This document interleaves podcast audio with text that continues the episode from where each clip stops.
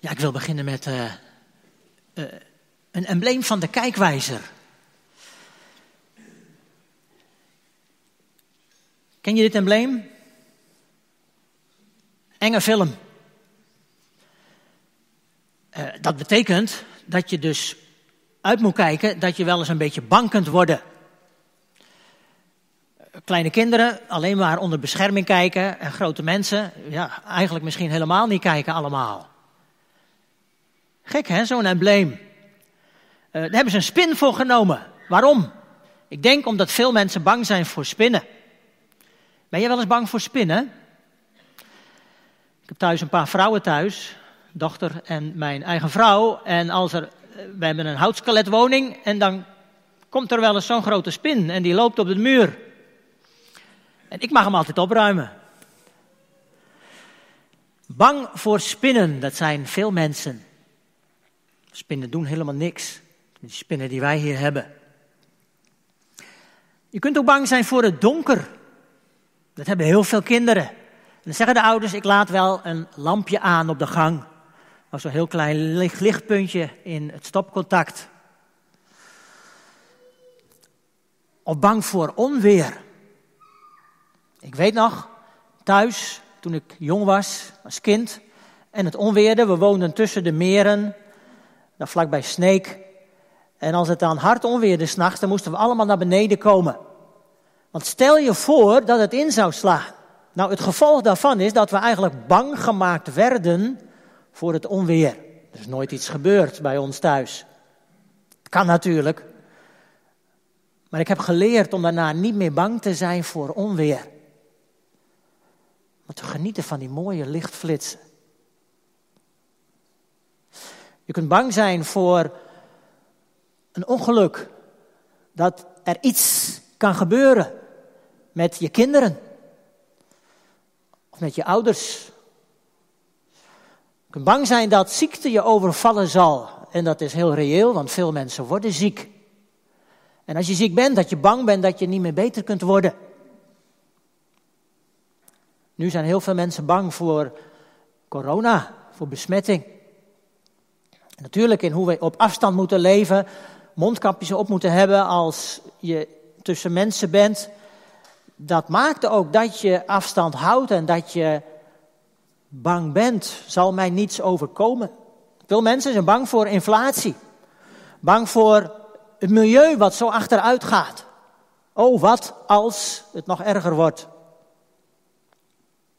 Dan zijn er nog veel meer mensen die zijn bang voor afwijzing.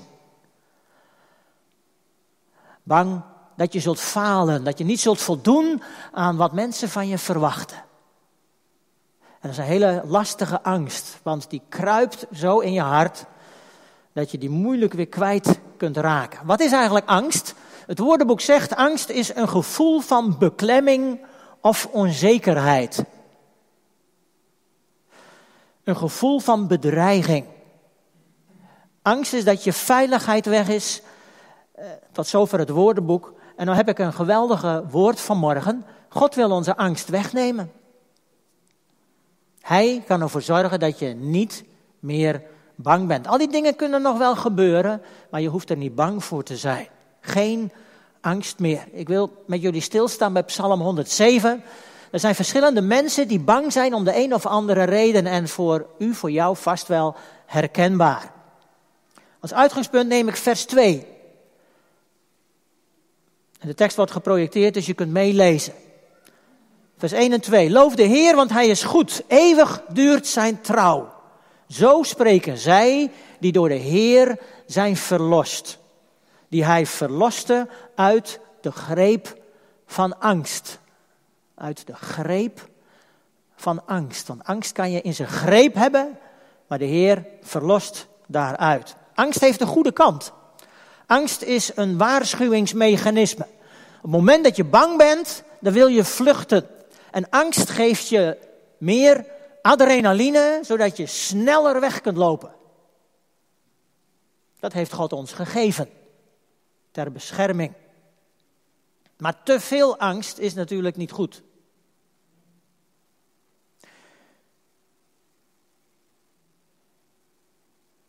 Wat is het belangrijk dat we elkaar helpen. Als je ziet dat iemand ergens bang voor is. Dat je met iemand meeloopt en zegt: Ik ga met je mee.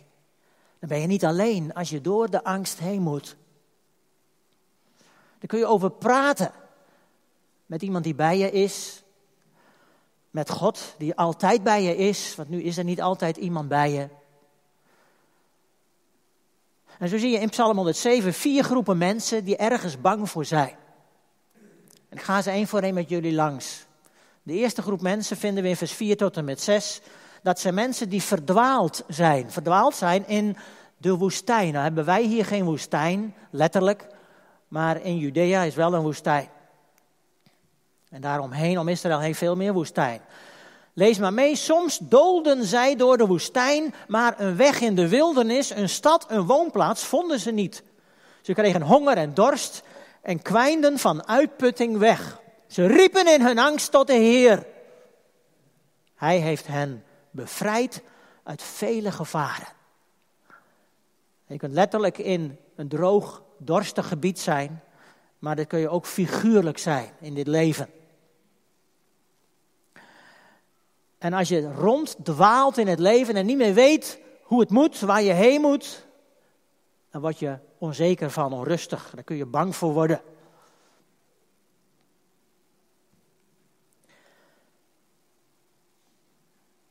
Je kunt verschillende redenen bedenken waar mensen bang voor zijn. Wat je zo onzeker kan maken. Er zijn mensen, ik zei al, die zijn bang voor spinnen. Hoe kun je nou spinnenangst overleven? Overwinnen? Eigenlijk door naar spinnen toe te gaan. Als iemand jou helpt die daar verstand van heeft en die wil je helpen om spinnenangst te overwinnen, dan zal die je meenemen naar een heel klein spinnetje. En dan kijk je eerst van een paar meter afstand daarna. En dan neemt die persoon je mee om even dicht bij dat kleine spinnetje te zijn. En de volgende keer is het een iets grotere spin. Kom er maar bij. En na een paar keer zou je die spin ook willen aanraken. Nog weer een paar keer verder. Mag ik de spin op jouw hand zetten? En zo stapje voor stapje leer je om niet meer bang te zijn voor spinnen. Ik denk dat sommige mensen hier daar niet aan moeten denken. Er zijn ook mensen die hebben pleinvrees, noemen we dat dan. Want angst kan natuurlijk fobisch worden. Dat het je in de macht heeft, in de greep heeft. In de greep van de angst. Pleinvrees, dat je niet te midden van allemaal mensen durft te zijn. Er zijn mensen die komen in de kerk en die gaan heel bewust aan de kant zitten. Zodat ze er snel uit kunnen als de angst hen te machtig wordt. Pleinvrees. Angst voor mensen, voor grote groepen. Ook daarin wil God je helpen om niet bang te hoeven zijn. Ook daar kunnen hulpverleners met je mee, om stapje voor stapje steeds meer aan te durven. In de psalmen staat ook dat God een weg baant in de wildernis. Dat hij rivieren maakt in droog gebied. Ik ga met jullie naar de tweede groep mensen. In vers 10 tot en met 14. Dat gaat over mensen die vastzitten in boeien, in ijzeren boeien. Lees maar mee. Soms woonden zij in donkere krochten als slaven met ijzeren boeien, want ze hadden zich tegen Gods woorden verzet. Ze hadden de raad van de Allerhoogste verworpen. Hij liet hen buigen onder een zware last. Ze vielen en er was niemand die hielp. Ze schreeuwden in hun angst tot de Heer. Hij heeft hen gered uit vele gevaren, haalde hen weg uit donkere holen en brak hun boeien aan stukken. Vastzitten met ijzeren boeien. Als ik dat lees, dan moet ik altijd denken aan de film Ben Hur. Een hele oude film. Die zag ik als tiener al. En in de film Ben Hur zat Ben Hur samen met alle andere slaven zat hij in de galeisschepen van de Romeinen vastgeketend. Ze moesten roeien. Maar toen zagen ze een schip aankomen wat hun schip ging rammen.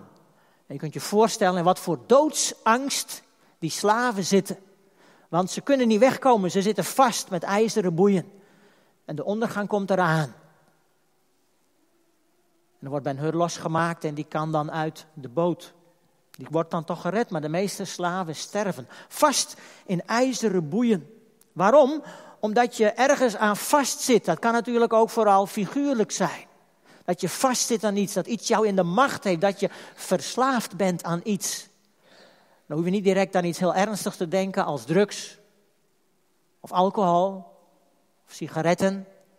Dat kan ook drop zijn. Zoals iemand mij heel eerlijk, een collega mij heel eerlijk bekende, ja, ik zit vast aan drop. Ik kan er niet zonder. Als die pot daar staat, dan is die zo leeg. Herkenbaar, hè? Het kan soms een boei zijn in je leven, iets waar je aan vast zit. En vul maar in, waar je niet aan verslaafd kunt zijn, aan televisie of internet. Je kunt ook verslaafd zijn aan boosheid, dat je als er iets tegen zit of iemand die zit in je weg, dat je boos wordt.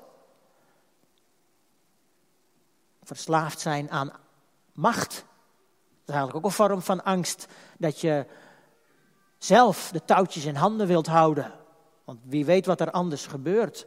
Waar je ook aan vastzit, God wil je ervan losmaken. Ervan bevrijden. Dat is nodig. Als je ergens aan vastzit, dan zit je in de greep van iets. De derde groep mensen. Vers 17. Er waren ook mensen, dat zegt de NBG-vertaling, en hier de NBV-vertaling. Soms leiden zij een lichtzinnig leven en gingen onder hun zonde gebukt. Ze gruwden van elk voedsel en waren de poorten van de dood nabij. Ze schreeuwden in hun angst tot de Heer. Hij heeft hen gered uit vele gevaren. Hij zond zijn woord en genas hen, ontrukte hen aan het graf. Dit gaat over mensen die vastzaten, vastzitten aan zonde. Zonde die hen in hun macht heeft, waardoor ze bang worden gebukt gaan onder de stress van die zonde die ze maar steeds weer doen en niet kunnen laten. Herkenbaar hè? We hebben allemaal zulke zonden. En zonde, als je eraan vast zit, die werkt als een spiraal. Die trekt je steeds meer naar beneden. Die zuigt je vast in het moeras. Tot je uiteindelijk eraan ten onder gaat. Vandaar dat hier ook staat dat die mensen ontrukt werden aan het graf toen God hen verhoorde in hun angsten.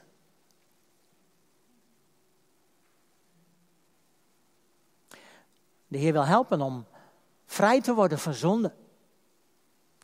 Niet, niet eens doordat je het niet meer doet, maar doordat je weet dat die spiraal, die cirkel waar je in vast zit, verbroken is door vergeving, door de genade van de Heer Jezus. Daar is Jezus voor gestorven om die cirkel te doorbreken, om ons genade te geven. Je bent vergeven. Daardoor ben je vrij van de macht van de zonde.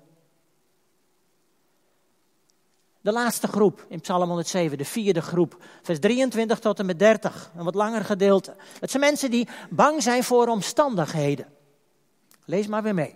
Soms daalden ze af naar de zee gingen scheep en bevoeren het wijde water. Ze zagen de daden van de Heer, zijn wonderen op de oceaan. Hij sprak en ontketen de storm. Hoog zweepte hij de golven op. Ze stegen tot aan de hemel, vielen naar beneden in de diepte. Hun maag keerde om van ellende. Ze tolden en tuimelden als dronkaards. Alle kennis baatte hun niets. Ze riepen in hun angst tot de Heer. Hij leidde hen weg uit vele gevaren. Hij bracht de storm tot zwijgen. De golven gingen liggen. Het verheugde hen dat de zee tot rust kwam. Hij bracht hen naar een veilige haven. Het gaat over zeelui die in zware storm verkeren. Nou, als je wel op zee gevaren hebt, dan weet je wel wat het is: hoge golven. Denk maar aan de discipelen. Die waren verschillend van de discipelen, die waren vissers van beroep. Ze waren gewend om te varen op het meer van Galilea, de meesten. En daar kon het soms zomaar spoken met valwinden. Er zijn een paar geschiedenissen in de evangelie dat de discipelen bang waren. Bang waren voor de storm. En de Heer Jezus, één keer was hij gewoon in de boot, hij sliep. En zei, waarom zijn jullie zo bang? Kleingelovigen. De mensen die zijn bang om te vliegen. Die zeggen, ik stap geen vliegtuig in. Of als het wel moet, dat je zegt, oh, als het maar goed gaat. Nou, er wordt tegenwoordig niet zoveel meer gevlogen. Maar vliegangst, ja, het kan misgaan, maar de kans dat je in de auto een ongeluk krijgt is vele malen groter dan dat je in het vliegtuig een ongeluk krijgt.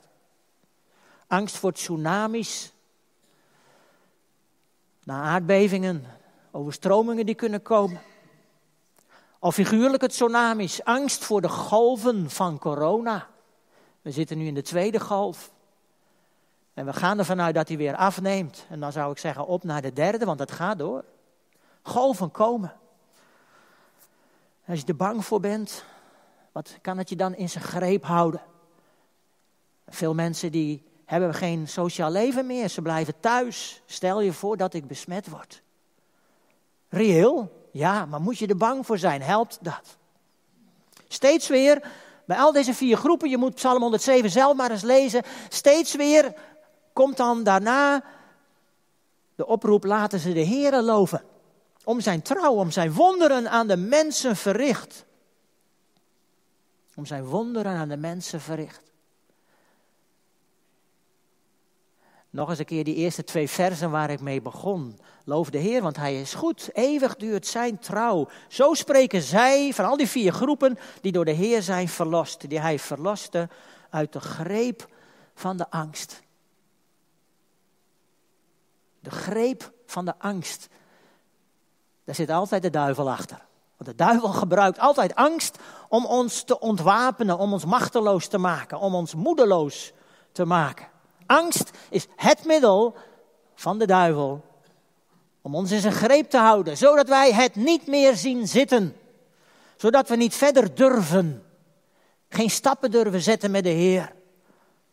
Of dat nu angst is voor de dood, of dat nu angst is voor mensen, of angst voor God. Vul maar in voor jezelf. En de Heer Jezus heeft de duivel overwonnen. Zodat we geen angst meer hoeven hebben.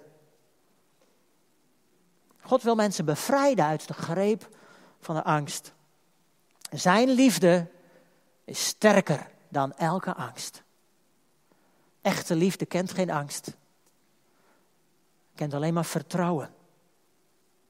Daarom, ik ben begonnen met dat logo. Het logo van de kijkwijzer. Ik heb het nu maar veranderd in een ander logo. Dat vind ik een veel mooier logo. Het logo van de Heilige Geest. De hulp van Gods geest in je hart. Als je de Heer Jezus kent, dan woont hij in je hart. En dan wil hij stap voor stap met je meegaan. Hij is de beste therapeut hoor. Om angst te overwinnen, stapje voor stapje. Wat doet angst? Angst verlamt ons. En Gods geest die geeft je de ruimte in je hart, zodat je niet verlamd wordt, zodat je niet wegloopt als de situatie zo bedreigend wordt, tenzij het echt nodig is natuurlijk. Maar dat je het van God mag verwachten, zijn hulp mag verwachten en je aan zijn zorgen mag overgeven. Ach, de Bijbel staat er eigenlijk vol van. Nog één voorbeeld laat ik jullie zien. Uh, hoe heer, de Heer bij ons is. Psalm 18, vers 5 tot en met 7. Mij omsloten de banden van de dood. De kolkende afgrond joeg mij angst aan. De banden van het dodenrijk omklemden mij. Op mijn weg lagen de valstrikken van de dood. In mijn nood, schrijft David daar, in mijn nood riep ik tot de Heer. Ik schreeuwde naar mijn God om hulp. En in zijn paleis hoorde hij mijn stem. Ja, dat betekent dat je niet bang hoeft te zijn. En wat maakt ons vaak bang? Zorgen. Zorgen voor dingen die zouden kunnen gebeuren, terwijl ze meestal niet gebeuren. Nou, daar heeft Paulus een hele goede raad voor in Filippenzen 4, vers 6 tot en met 7. Hij zegt, wees over niets bezorgd, maar vraag God wat u nodig hebt Letterlijk staat er, door bidden en smeken mag je je nood bij hem bekendmaken, je vragen. En dank hem daarbij ook in al je gebeden. En dan zal de vrede van God, die alle verstand te boven gaat, je hart en gedachten in Christus Jezus bewaren. En je hart, dat is je gevoelens. En je gedachten, dat is je denken. Dat zijn de twee die het snelst van slag zijn als we bang zijn. Je gevoel en je denken. En dat gaat God bewaren als je zegt, Heer, ik geef mijn zorgen aan u over. Ken je dat kinderliedje? Je hoeft niet bang te zijn. Je hoeft niet bang te zijn. Al gaat de storm tekeer. Leg maar gewoon je hand in handen van de Heer. Het is zo'n eenvoudig liedje. Dat helpt veel beter dan met onweer samen de kamer ingaan en wachten tot het over is. Dat betekent eigenlijk, kom maar. Kom maar bij God en kom maar in beweging. Durf stappen te zetten. Zoals Petrus die ook in die boot zat toen het stormde. Mag ik bij u komen, Heer? Ja, kom maar, zegt de Heer. En Petrus loopt over het water. Onvoorstelbaar. Hij doet het. Tot hij kijkt op die storm en die hoge golven en gaat zinken. Ja, maar die momenten zijn er hoor. Maar dan is de Heer Jezus erbij. En die pakt zijn hand en hij zegt: Kom op, Petrus. Geloof, vertrouw. Daar komt het dan op aan. Vertrouw maar. Om angst te boven te komen is maar één ding: rust op de belofte van God, die, waar de Bijbel vol van staat. En denk aan een duikboot, hoe dieper die komt, hoe groter de druk van buiten wordt, hoe groter ook de druk van binnen gemaakt wordt. Zodat je tegen de druk van buiten kunt. Zo geeft God kracht en moed.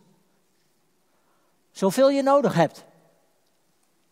Ik wil afsluiten met bemoedigende woorden die ik een paar jaar geleden in het blad De Uitdaging las. Het wordt geprojecteerd, dus lees maar mee. In duisternis is Hij het licht. In moeilijkheden is Hij onze helper. Bij verdriet is Hij onze vreugde. In verwarring is Hij onze zekerheid. In lijden is Hij onze hoop.